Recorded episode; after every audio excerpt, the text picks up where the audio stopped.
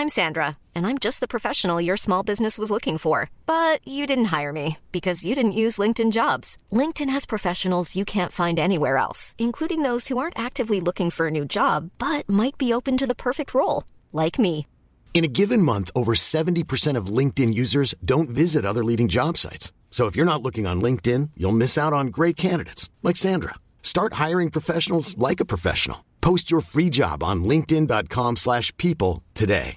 Hey, I'm Ryan Reynolds. At Mint Mobile, we like to do the opposite of what Big Wireless does. They charge you a lot, we charge you a little. So naturally, when they announced they'd be raising their prices due to inflation, we decided to deflate our prices due to not hating you. That's right. We're cutting the price of Mint Unlimited from $30 a month to just $15 a month. Give it a try at mintmobile.com slash switch. $45 upfront for three months plus taxes and fees. Promo rate for new customers for limited time. Unlimited more than 40 gigabytes per month. Slows. Full terms at mintmobile.com. This is a part two of the Humourology podcast, and my guest is once again the wonderful comedian, communicator, curmudgeon, Simon Evans. We're going to pick up where we left off.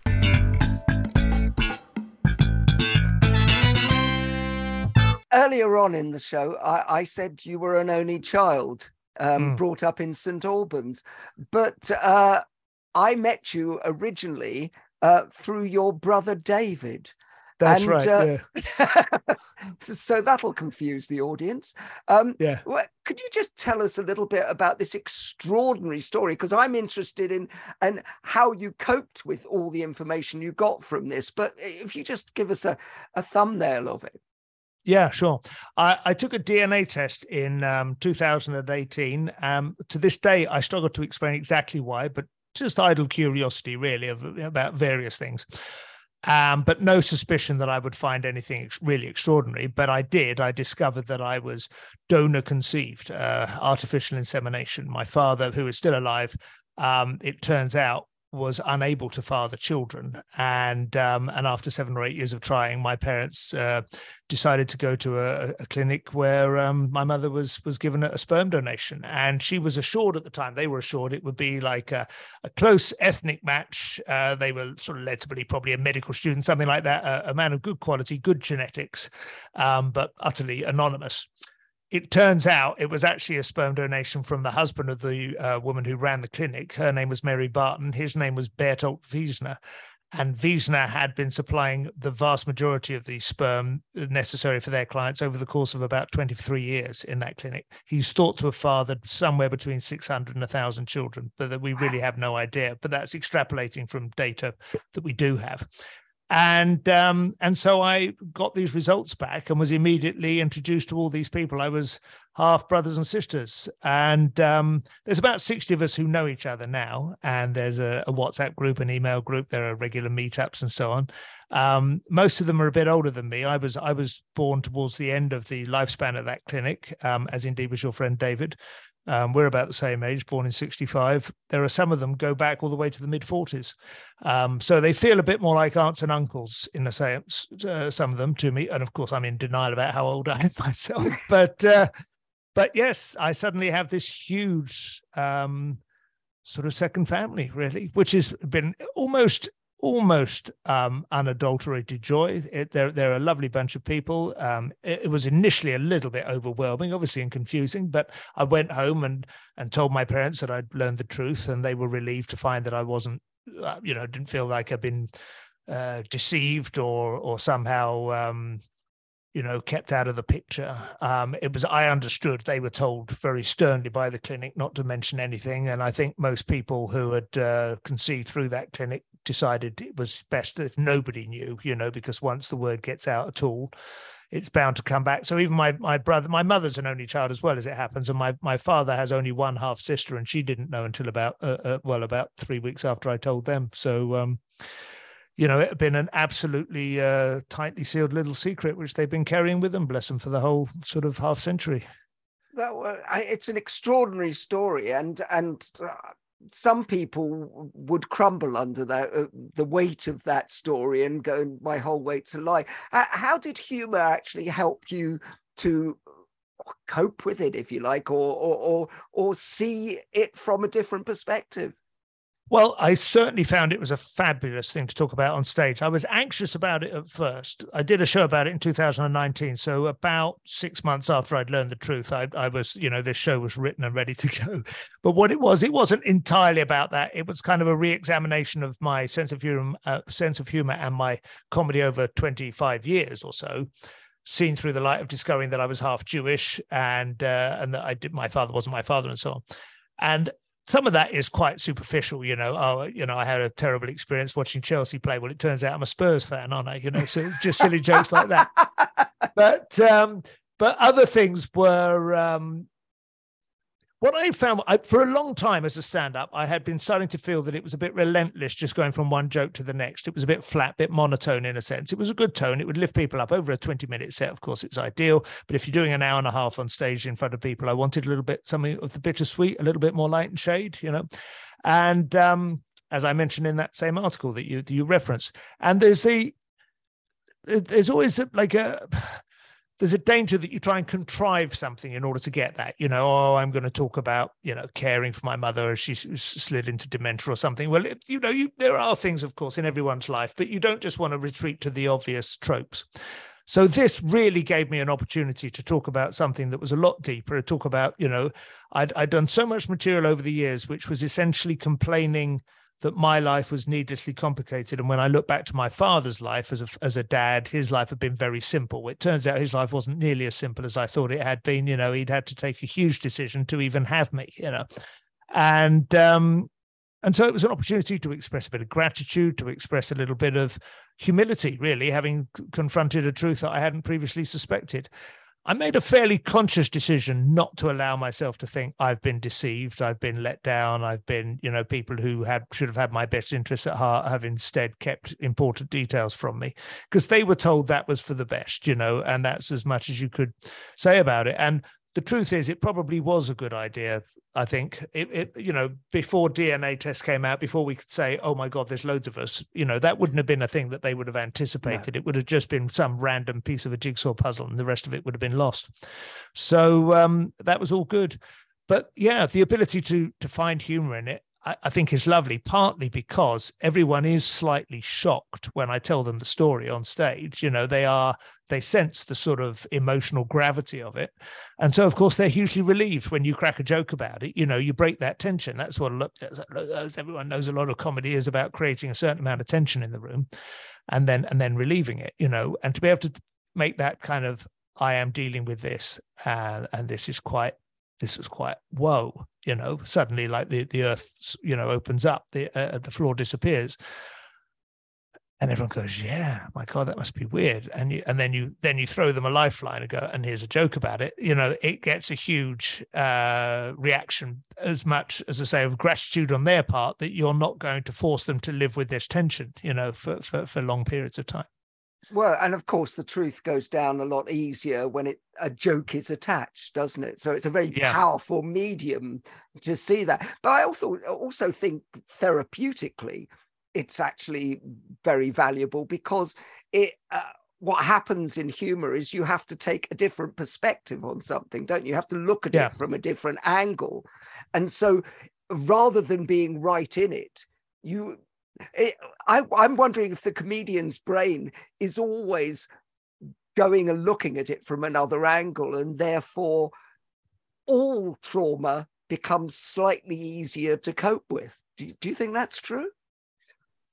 It's a very interesting proposition. I, I do think that talking about your trauma is almost always good, but have for, because you're trying to make it funny and people are paying to come and see a comedy show and not to hear somebody sort of complain for an hour and a half.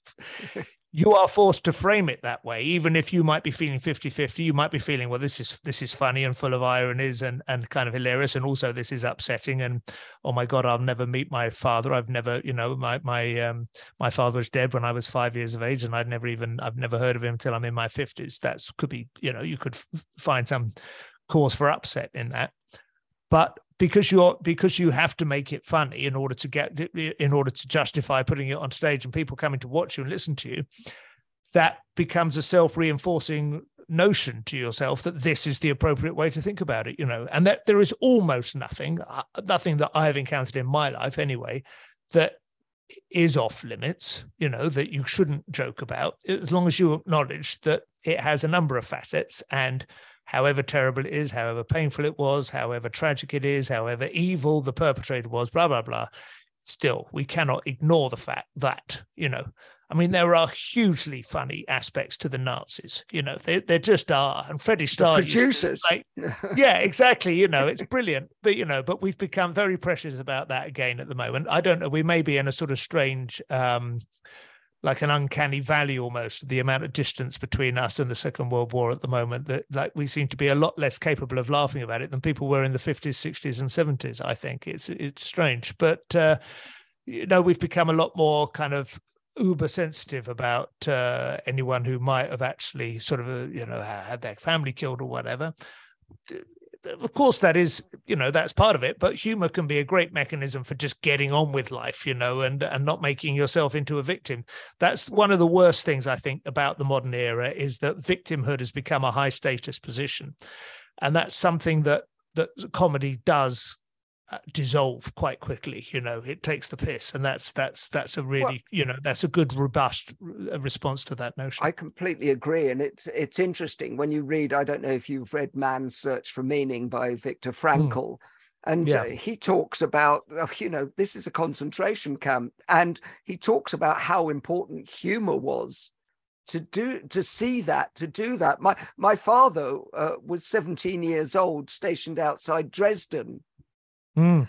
And spent three months going in and out of Dresden because he was Hungarian, and you know they they went eventually and joined the Allies, but originally they were conscripted eh, into the Hungarian army, and so but then he had to watch for 36 hours as Dresden was leveled. And he said to me, you know, he knew these people. They were old people, children, uh, you know, and uh, women in there and that's war. But he said most of the time they survived by going up to Germans and making them laugh because then they would feed them. And humor yeah. was that bridge yeah. that you couldn't. And and he said, I know there were horrible things, but there were there were nice Germans there as well.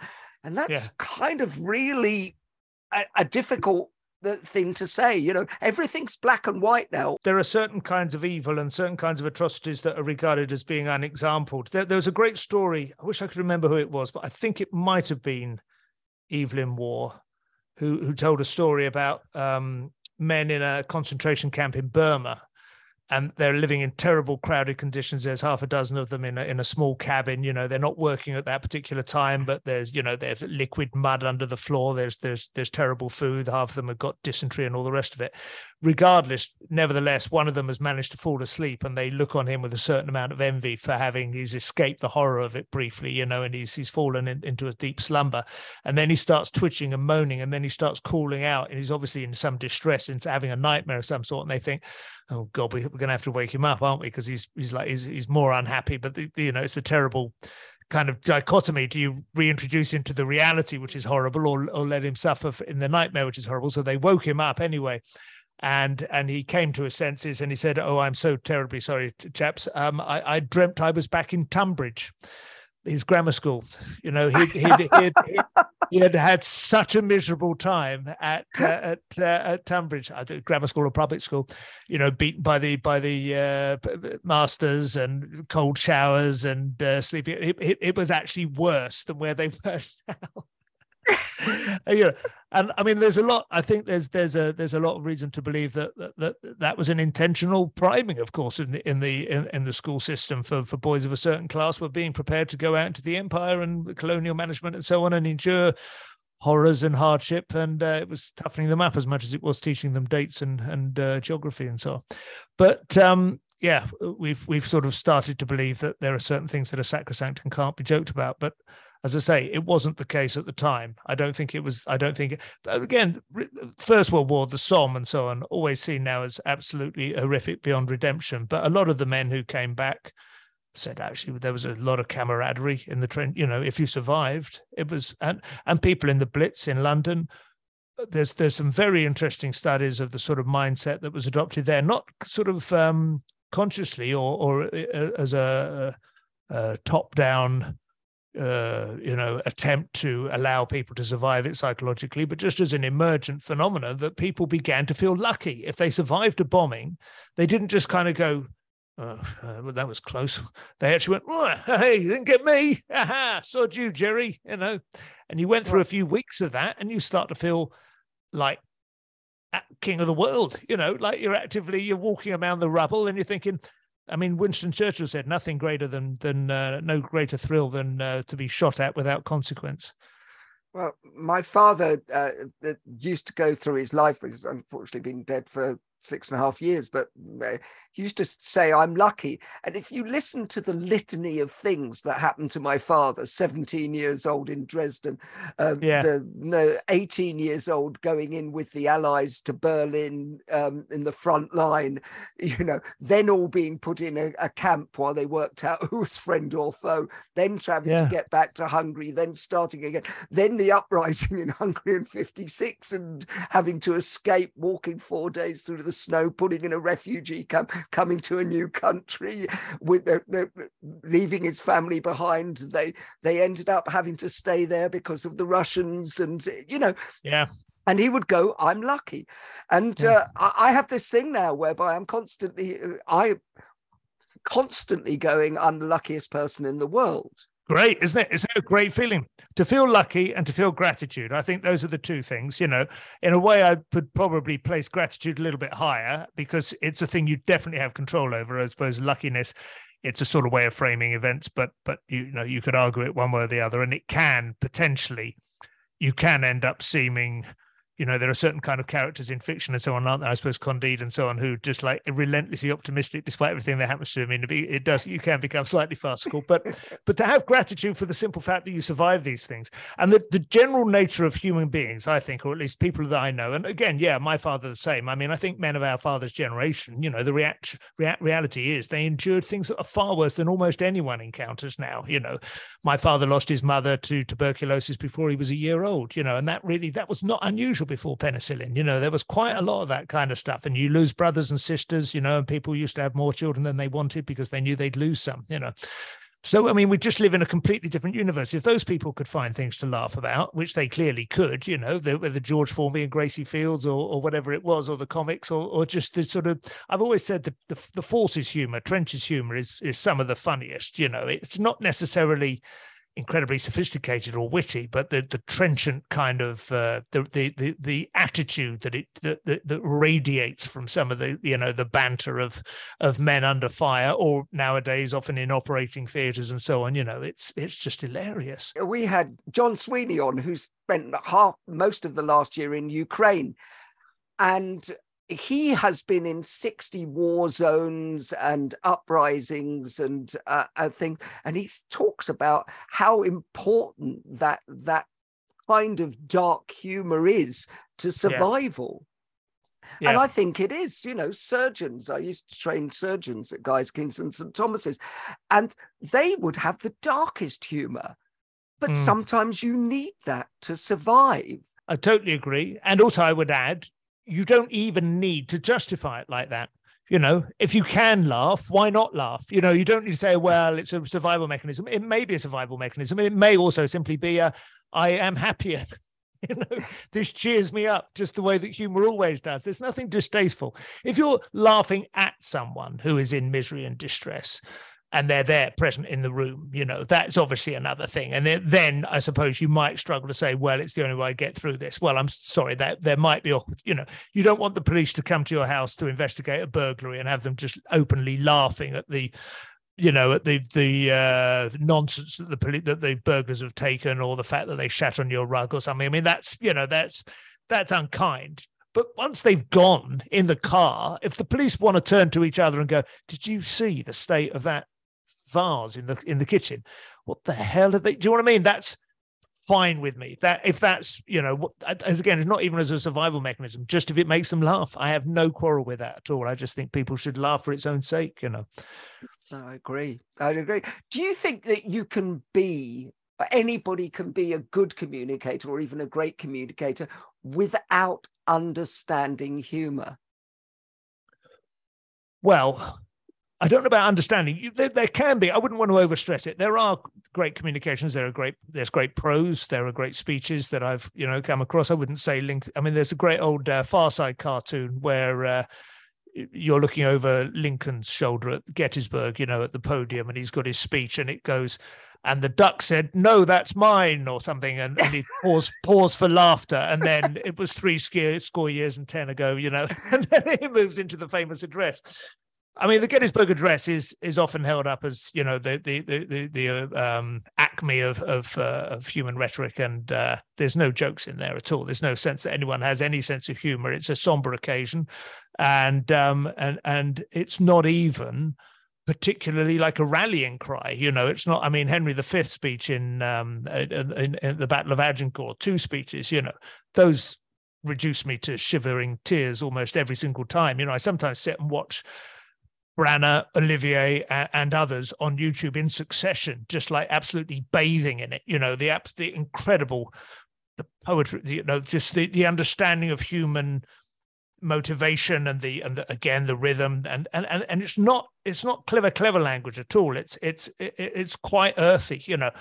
But it, it's I just I just find it absolutely um, spine tingling there's no jokes in there at all. So I wouldn't say you need to have jokes, but clearly no. Shakespeare can also write jokes. And I don't think I think you have to sort of suppress a sense of humor sometimes. But I suspect anyone who does understand human beings will naturally have a sense of humor. I don't necessarily think it needs to be part of your communication. And there are times when it but I mean, I think even now the most um, celebrated TED talk is the one. Is I can't remember his name. But It is an educator. Um, Ken Robinson. Yeah, talked about um, the dangers of uh, school sort of crushing creativity in students. Fabulous TED talk. It is amazing, and and he uses humor brilliantly, but not in the points that he's making. It oscillates back and forth, so he breaks the tension. He gives you some important information. He makes a, a strong assertion, and, and it's thought provoking.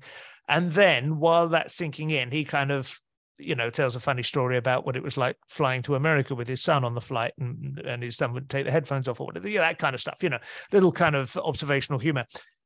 I don't know whether you'd necessarily say he was using the humor to communicate. It was more like they were a series of palate cleansers between short, pungent, pithy pieces, but they just allowed the rhythm to break in between each piece. Well, I'd also say that yeah, that it is so important to that and why is it so popular is because he is creating ultimate connection and rapport with the audience yeah. through the humor because you could yes. just fire off those those facts and it would land completely differently that's absolutely true. Yeah. I mean, I think there's at least two points. And the one I made is essentially people need a bit of time to absorb the last point before they get the next point, and humor gives that little space.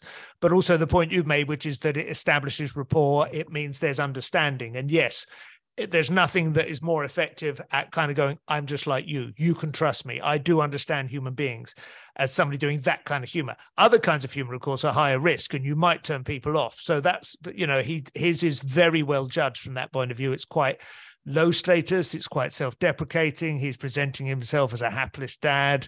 You know, here I am, a man with an expensive mic holding court in a big debating platform. But trust me, there are times when I'm on the school run when I'm just like you. You know, that, that really works as well. You're a, a master at uh, hosting corporate events and awards. What advice would you give to people who have to get up and speak for work events? Mm, well, they are tricky. I mean, every comedian dreads them a little bit, probably more than they should do. I think part of the reason being, of course, that nobody in the room is paid to see you. There's no expectation, there's no commitment from their point of view. So psychologically, that's a big difference.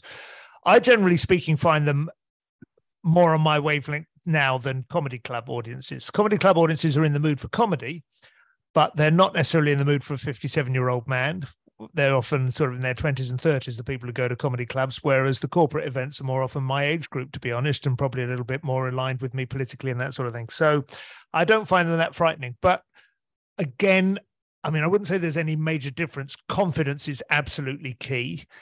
And people don't expect any kind of apology. They don't particularly like that kind of, oh, God, I'm really rehearse this sort of thing, but let's see how we go. Or where's my where's the prompter? You know, where's my laser pointer?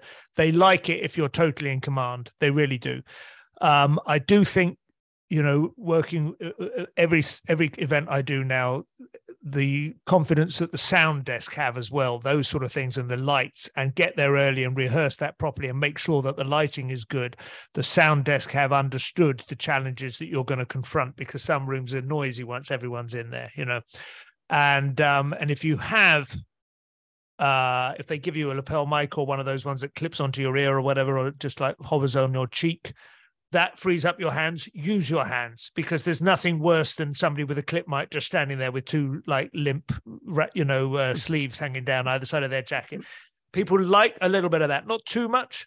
If you want somebody who's a master at it ron desantis you may not like his politics but he's fantastic with the hands. It's a little bit donald trumpish at times but he do you know him? He's the governor of florida. He's I, I am, yeah yeah, he's probably he's the, a, the, the, Republican the next candidate. coming man, isn't he? Yeah, and and uh, as I say, I, am well aware that a lot of people watching this won't like his politics one bit, but you can still learn from his uh, his command Absolutely. of a podium is extraordinary. Um, and uh, yeah, I mean, you can watch a few people like that, you know. I, I, but I mean, Christopher Hitchens was always like a, an incredible master, and he was very loose and would break every rule I've just said. He was sort of Chambellan, is well, and Boris Johnson, of course, you know, tie squiffy and and one collar out, and he could command half a million quid for a for, you know for a speaking engagement. People loved it.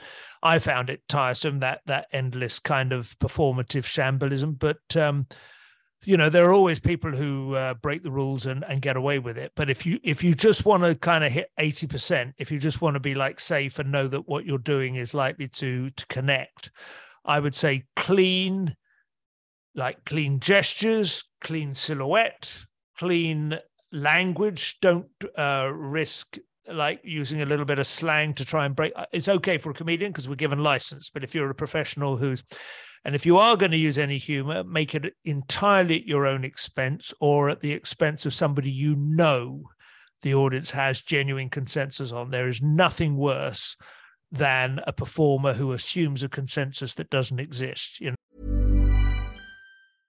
Ryan Reynolds here from Mint Mobile. With the price of just about everything going up during inflation, we thought we'd bring our prices down. So to help us, we brought in a reverse auctioneer, which is apparently a thing.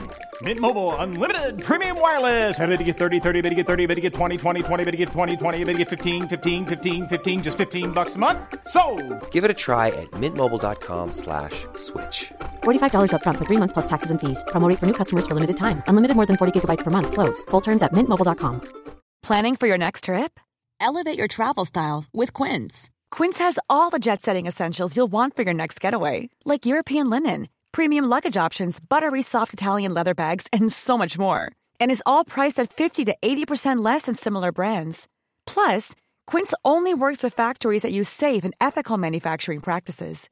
Pack your bags with high-quality essentials you'll be wearing for vacations to come with Quince. Go to quince.com slash pack for free shipping and 365-day returns. I'm Sandra, and I'm just the professional your small business was looking for. But you didn't hire me because you didn't use LinkedIn jobs. LinkedIn has professionals you can't find anywhere else, including those who aren't actively looking for a new job but might be open to the perfect role, like me.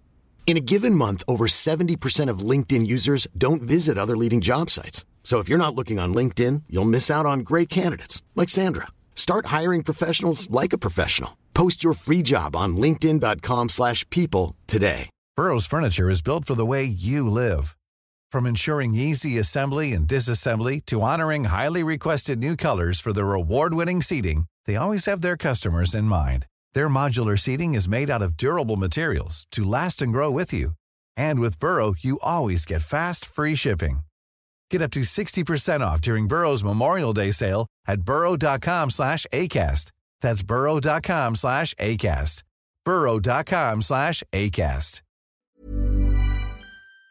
No, so I mean, obviously, the extreme example of that would be to tell a racist joke in front of an audience who don't like racist jokes. It's gone. Do you know what I mean? You're never getting yeah. it back from there. But if you tell a joke at your expense or something about company culture that everyone understands, I mean, there are always those kind of feeble jokes that I personally find annoying, where the uh, you know the MD is uh, takes the piss out of the chief executive for his obsession with Man United, you know, and you just think, oh God, it's such a normy thing to be obsessed with Man United, you know, it's just not interesting. But they love it because they all know about it, you know, and it just connects them. Anything that uh, comedians always do this, anything that lets the audience know what you look like to them but without being kind of horrifically squirmingly embarrassed about it, you know. So, I mean, again, I keep referencing him today, but Stewart Lee did a routine taking the piss out of this, where he would just go, I know what you're thinking so and so has let himself go and he would have a whole list of people who've let themselves go you know and he would kind of go they all are he does look a bit like all those people you know it might be tucker off grange hill i think was the first one but um you know he does look a little bit like mark kermode the film critic he does look a little bit like the bloke who used to present the word i can't remember his name and mark um, it wasn't Lamarr, but yeah, but he does look a bit like Lamarr as well. It was oh Mark, no, the but, um, yeah. uh, the the uh, Manchester guy, Manchester one. That's right. Yeah, uh, but yeah, he does I look know. a bit like Lamarr as well from Buzzcocks. Yeah. Anyway, the point is, if you just say, um, I mean, I do a joke still to this day. Funny enough, I've got a pair of glasses I can do it with. Where I go, I come on, I need my glasses to read the script. Um, I will just say though, I can't help noticing whenever I wear these glasses, it appears I'm also wearing a false nose. and there is something about glasses and my nose that does make that. Well, I mean, I'm not saying nick that joke, but you know, anything that you can do like that, where people go, "Oh, he knows what he looks like," that's quite good. You know, that helps because it just closes a loop somehow. Do you remember Cardew Robinson, who was a, Yeah. a hundred year old, and he had a he was a very wizened old man, and he used to do after dinners. And I was lucky enough to meet him and sit down, and we we, we had lunch once, and he and he said. Uh, and he was doing exactly what you do because by that time he was probably about 85 years old and they book him and he said i would deliberately shamble on and look very sort of uh, you know weakened you know and he said for the first minute i would uh, oh, 30 seconds i would look around and go uh, uh, oh I, I i'm sorry. Uh, uh, and and you could feel the audience feeling sorry for him and then feeling awkward and everything. And he goes i i, just have to find my glasses and he would mess with paper and and and, he would get his he, he goes uh, unfortunately and he put the glasses on and goes unfortunately my eyes aren't what they used to be they used to be my bollocks and he said it coming from this old oh, man Wow. it used to just get a woof and it was a slightly a, a woof of relief That's an amazing joke. Uh, it's a very good technique is to initially give people the impression that you're not going to be up to the job and then to prove that you are up to the job. But it's high risk of course and you mustn't carry it on for too long. But there are people that's a great example of it. And of course to be 85 i mean to deliberately shamble on i mean i you know to be able to shamble on at all at 85 is pretty good so you know, fair play to him. Barry Humphries, who we went to see recently, I think was ninety, who we saw earlier this year at the, uh, or sorry, last year at the uh, Queen's Theatre in, in uh, at the Gielgud in Shaftesbury Avenue. He was just doing a sort of uh, a, a, a, an amble through his life and works, you know, almost like a memoir kind of show.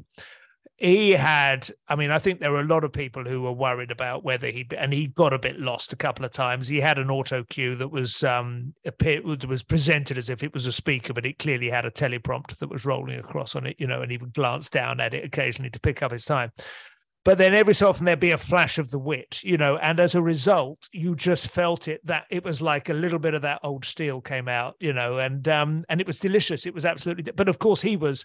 Everyone had bought into that. That's a different thing, you know. They're going to see somebody who's given them half a century of pleasure, and and uh, and they, they entirely indulge him in in being a little bit confused at times and needing to sit down between routines. But I love I love the Cardew Robinson thing, and I, I do remember he was on um, TW3, wasn't he? I think, and, and things like that, sort of early days of satire. Yeah, I mean, again, if you're venerable in that respect, it gives you it gives you something to work with. But there is also that thing of just kind of straightening up and going. "Phew." Anyway, sorry about that. And uh, and everyone's. I mean, it's a slightly different thing, but what it's reminded me of. Do you know? Remember the film Seven, the uh, Brad Pitt and Morgan Freeman, uh, like mur- uh, with Kevin Spacey as a serial killer. And the first sort of 10 or 15 minutes of that movie, apart from all the grimness generally of murder scenes and so on, is shot in relentless rain. And there's quite a lot of driving scenes, and the rain is thundering on the roof of the car. And it's quite hard to hear what they're saying. And Brad Pitt is kind of going, Oh, I don't want to go and do this. Freeman's like, Yeah, we got to go and do this case, you know. But the muttering and you kind of you think I'm missing lines. Oh my god, this is terrible. The sound is awful in this movie. I'm not I'm not going to be able to hear the dialogue. And then at a certain point, it stops and they're back in the police office or they're in the library looking at the book of uh, the seven deadly sins or something.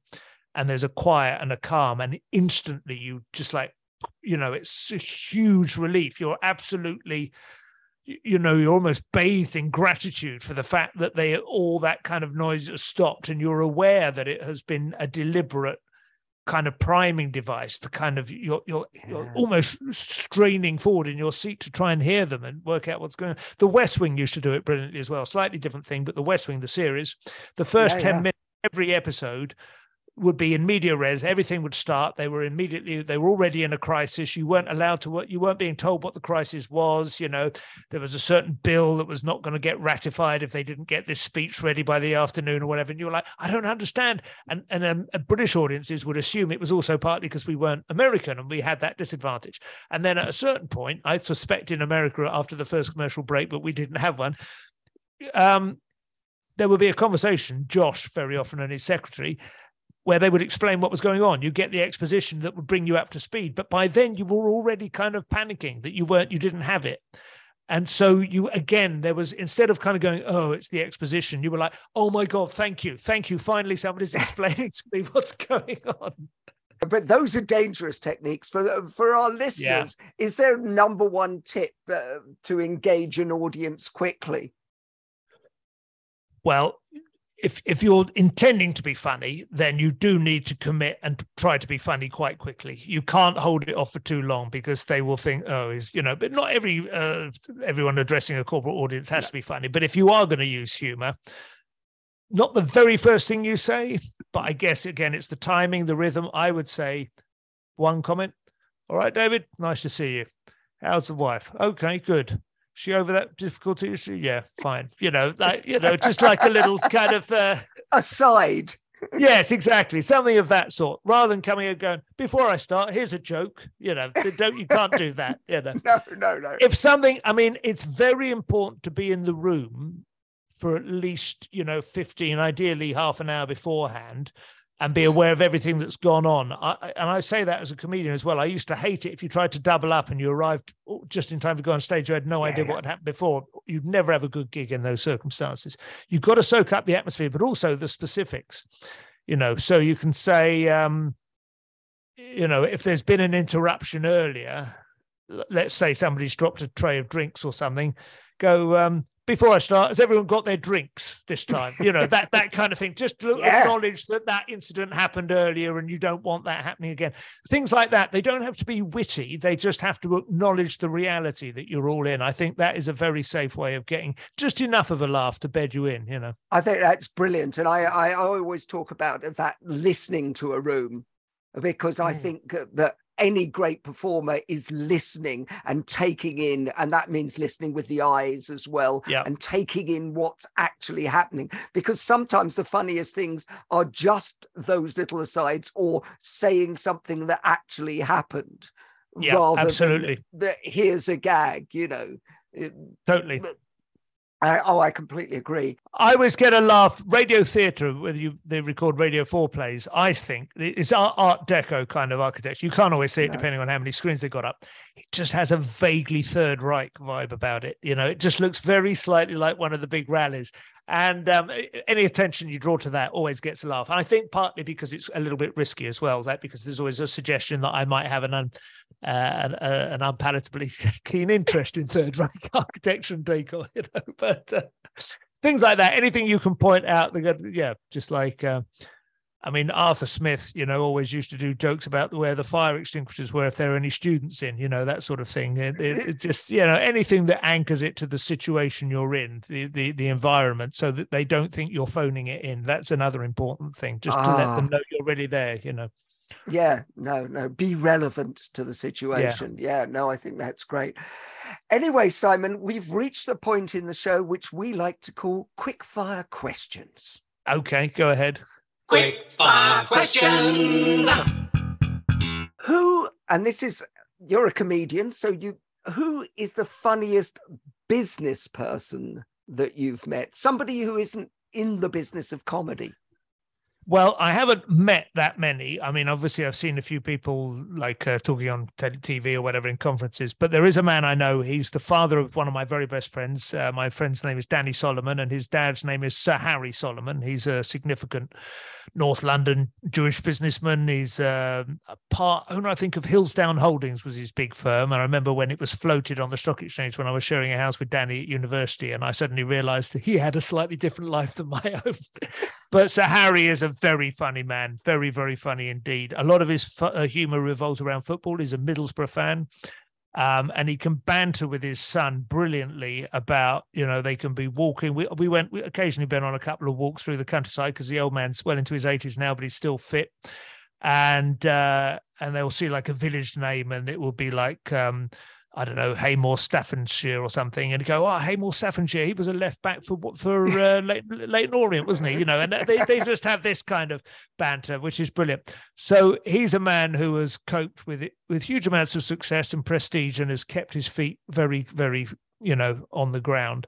I think I, I, he reminds me. I've never met him, but I, he's a little bit like what I imagine Warren Buffett must be like. You know, hasn't moved house, hasn't kept constantly upgraded his car every time he gets. You know, I think humor is a big part of his success. Personally, I, I remember registering in, in the first time he came down and took us out to dinner when I was at Southampton that this was a man who had enormous success, but immediately put you at his ease, at your ease, because he was he was funny. Oh, brilliant! I, I will look him up. Mm. Um, you you are a wonderful writer, and you really have a, an amazing facility with words. What book makes you laugh? Well, I did. I bought some Wodehouse yesterday, and I think anyone who's ever encountered Wodehouse, you know, would have to put him on the very top shelf. Maybe that's a bit obvious. David Sedaris used to. Uh, he's been writing for about twenty-five years now, Sedaris, and I kind of feel like maybe I've got it. Now, yeah. He is. I find his voice, the way he speaks, he's you know, it has a very uh, markedly lisping sort of gay American accent. I mean, he is gay. There's, you know, not complaining about that, but it's it's almost like a stage gay, you know, the way he speaks, and and I find him in prose much more enjoyable. I like to, you know, read it at my own pace. But his book, Me Talk Pretty One Day, I mean, I do remember, you know, people say, you know, don't read this in public transport because you'll just be laughing and it'll annoy people. It, it was that laugh out loud funny. That would be his funniest book for me. I would say that would be one of them. Douglas Adams used to make me laugh, um, like almost until I. Uh, was gasping for breath. And that Patrick Campbell story that I mentioned, um, the hot box, that is one of the funniest things I've ever read. Alan Coren as well could write at that level. Um, Steady on Mr. Beethoven, that was your fifth about Beethoven's liver demonstrating his alcoholism and, and Coren defending Beethoven's right to enjoy a drink. oh well, no, wonderful, great. There are a lot of choices there. Uh, what film? If you if you want one book that will gather them all together, Frank Muir wrote. Uh, I think it's called the Oxford Book of British Humour. It's a big compendium which you can pick up for a couple of quid on Amazon in hardback. It was out probably thirty or forty years ago. An incredible anthology of of great British prose. I think that would be my desert island book, probably. Oh, fantastic. What film makes you laugh, Simon? Uh, the, my worry is that I'm going to be it's going to be all too obvious. Most of them are most of my sort of top selections are widely understood to be. uh, Spinal Tap would be one definitely. Oh, um, my favorite. My favorite. I I love um yeah I, I mean all of that again those impro guys uh, the best in show is lovely as well, actually, from them, possibly slightly more underrated. Um, I did think. I mean, I don't know if it's is it quite a comedy. I think Groundhog Day is a is a masterpiece, and yeah. because it has that bittersweet element as well. You know, incredibly funny, but also uh, uh it's it's saying something important. About life. And then I think the great screwball comedies like uh, His Girl Friday would be a good one. Cary Grant, Rosalind Russell um, from the 30s, old black and white movie. The speed of the dialogue, the snap of the whole thing, incredible. Or a little bit later, um, Some Like It Hot. You know, that's about as funny as a film can be. You can't you can't fit any more jokes in than and good jokes. You know, the turnaround on some of those routines is like a single word bat, batted. It's like a. It's not even like a tennis match. It's it's it's like a kind of slapping match. It's extraordinary speed. Yeah, no, no, probably no. if I was forced to name one, I think some like it hot. I would think. No, no, uh, just a classic, superb. Um, we're going to take a shift to the other side, and I, I, I think I know uh, you and where you're going to come on, come from on this question. But what's not funny? Well, uh, as we said earlier, I don't think there's any subjects that aren't funny, but generally speaking, I don't like it when I sense that a comedian is wanting to be liked. That's that's what will kill a joke for me. If I sense that a, a comedian is telling a routine or taking an angle or taking a taking a an approach to a subject because they want you to to like them, um, or because they're trying to they're, they're foregrounding something other than the their job, which is to be funny. I didn't like Hannah Gadsby's Nanette show, not because I disapproved of her message, but because I'd been told I was about to watch a stand-up comedy show, and instead I was subjected, I felt, to what amounted to a lecture about why stand-up comedy is not necessarily a force for good because it allows people it lets people off the hook instead of confronting and dealing with difficult issues such as the homophobia she encountered as a young woman in Tasmania. Now that's a perfectly legitimate subject for her to talk about but it wasn't stand up comedy, as far as I was concerned. Now, obviously, I'm in a minority, or at least she found a, a sizable enough minority herself to make a lot of money out of that show. And it, uh, the video I saw was filmed at the Sydney Opera House, you know, so she did well out of it.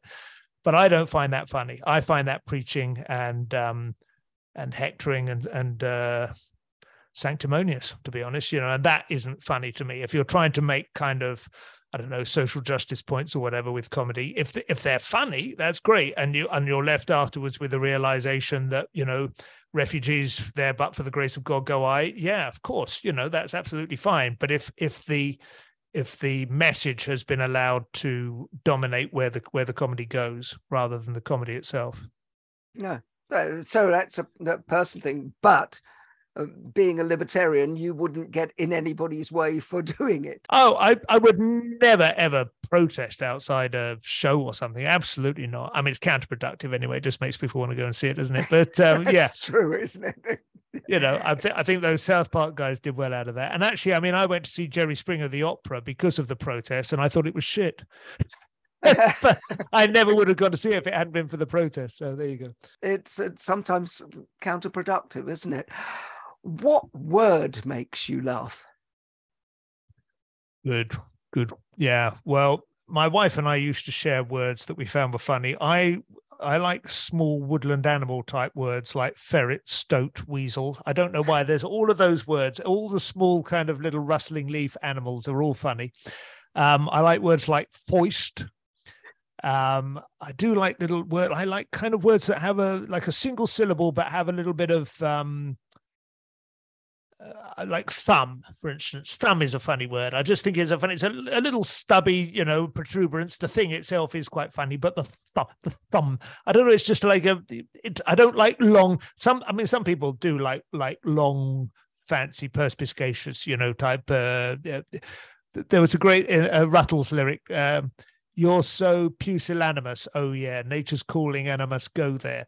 Which I did like the use of pusillanimous there because they'd broken it down for the rhyme in the set. But but broadly speaking, I think all those long clever words are not funny. I'm much more of an Anglo-Saxon. Again, I go back to Galton and Simpson. Um, uh, Hancock, I think it was saying, "Oh, I thought my wife's cooking. I thought my mother's cooking was bad, but at least her gravy used to move about a bit." Now, I don't know what you'd say was the funny word there, but it's it's the absence of fun. It's like it's move about a bit. Do you know what I mean? It's like go on, move about a bit. You know, it's that's that's funnier than any kind of at least a gravy had some mobility. I mean, that wouldn't be funny. No. I tell you, who's a master at choosing them well though is Bob Mortimer. I'm reading his autobiography at the moment, which is lovely, light bedtime reading. Very very funny. Lovely man of course but he is a yeah he a, a lot of his passages of uh, re- remembering his work as a solicitor and stuff are elevated by just a really unusual well chosen the more specific usually that's a good rule of thumb. I was taught that very early on. David jason getting a laugh when he was complaining to nicholas lyndhurst in uh, only fools and horses that um, you know i remember when you were a young lad and i was a young man i was trying to get out meet girls and instead you know every time i try and leave the house you know, I'd have your uh, puke on me, Ben Sherman's. You know, nice because they were Ben, not my trousers or my shirt, Specific. but a very specific. You could immediately Yeah. picture him looking like trying to leave the house like a young mod, and and he's got a younger brother who's just thrown up on him. You know, Yeah, Yeah. John Sullivan was a genius with that turn of phrase as well. yeah, he was What sound makes you laugh? sound. Well, I do like that kind of balloon squeak. You know that, you know, like a, a rubbery squeak. Yeah, very fond of those. and that one where you let a bit of air out of a balloon by, you know, with the neck, where you're pulling the neck. You know that thing. Yeah, you've got a balloon blown up, it, it make it. Yeah, my dad used to get a similar sound out of a bit of grass. He could hold it between his thumbs and then Yeah. blow through it. Have you ever, do you remember seeing that? Yes, And, of um, course, yeah. Yeah, and he used to say they were dangeroos. That's what he collect. Oh, oh, there's dangeroos in these woods. So that was a lovely sound. That's Yeah. a good sound as well. Uh, um, penultimate question. Um, we know that you are, uh, you know, have a background in legal and uh, you you you write brilliantly and everything. Would you rather be considered clever or funny? Well, definitely funny rather than clever, because clever is a bit of a that is often a backhanded compliment. Oh yeah, all, that's all very clever, but you know, I can Okay. see what you're trying to do there. I Too remember when I was clever by half. Yeah, exactly. There, were- I used to sell uh, carpet cleaning door to door, and uh, in in university holidays. And a classic thing, you know, you've got your little checklist going. Oh, hello, madam, can I just check? Have you got any carpets that are more than three years old? Oh, you have. Oh, dear. Okay, you know, they'd go through all this stuff, and they'd all listen, you know, and they'd often be a bored housewife, and they'd have sort of ten minutes to spare just listening, but they had no intention of buying, you know. Sometimes they were too busy and they'd, I'm sorry, I've no time. Sometimes it was, at the end of it, they'd always go, You're very clever, but I'm not interested. Go, if I was very clever, you wouldn't have noticed that I was very clever. Do you know what I mean? The cleverness, art is not art, which announces itself. You know, you have to conceal it. Having said all of that, I do hope that as well as being funny, people think I am, you know, I have some unusual and perhaps esoteric reference points that I have something to introduce to the conversation that isn't just ordinary or obvious, that I've maybe not thought about things deeply, but maybe have got a slightly lateral, you know, or um, or oblique angle on things. And it's not quite the same as being clever, but it's not. I'm, I wouldn't think of myself as a clown. I don't generally think of myself as somebody whose instinct is like like the hawk for the rabbit. You know, when I see a joke, I'm not that guy. There are some comedians who are like that, who are just just their instinct. Lee Mack is a good example. You know, whenever you're with Lee, he will he will observe, he will spot the funny in anything you say. It can be tiring. You know, he is he's not quite, but he is almost always on, and it, and it can almost be you know enough. Okay, but um. But I'm not like that. I'm not one of those people. You could go a whole evening with me without me being funny at all, and and instead trying to, I suppose, if I'm honest, sort of impress you or at least entertain you with my erudition, you know, and that kind of stuff, because I do find that kind of conversation at least as valuable and worthwhile as as one in which people are just, you know, uh, popping crackers. Yeah, well, you can be both clever and funny, and generally, funny people are always clever. To be honest, I do you. think it is a it's a sign of intelligence for me. But then again, of course, it, that it may be a sign that you're on the same intellectual wavelength. Do you know what I mean? There might be people who would look, look at me and think he's not clever enough to be funny, and there's other people who kind of go, "Oh, it's all very funny, clever, but it's not very funny." Do you know what I mean? I think it's we, we tend to share a sense of humour with people who with whom we also have the same, roughly the same reading age, if you know what I mean. 12 yeah Yeah. uh, yeah um and finally simon desert island gags you can only take one joke with you to a desert island Wow, wow. what would it be Well, that is a good question. I um I think there might be one or two that I've that I've forgotten that I uh, that I really should name, but there is one that I do remember. The first time I heard it, I just thought that is glorious about the little the little German boy who I don't know if he's adopted. It's kind of it's a British joke. I think he's adopted and he's German, and um and his parents bring him up and they make sure that he, you know because they know he's adopted and and they know that life might be uh, problematic for him they, they make sure everything is absolutely perfect you know they never argue they, his dinner is always there on time. And um and he's looked after very well and he doesn't speak. He doesn't speak until about his sixth birthday. And they're very worried but they've never like raised it or taken him to the doctor. They're just sure give him time or whatever and they bring out his, his birthday cake and um, and he blows out the candles and they give him a slice of cake and he takes a bite and he goes, "Oh, there is wax on the top of the cake," and they say, oh, "My God, you spoke." You can speak. He goes, Yes, of course I can speak. I'm six years old. And they go, Well, why haven't you not spoken until now? And he says, Well, up until now, there's been no need to complain.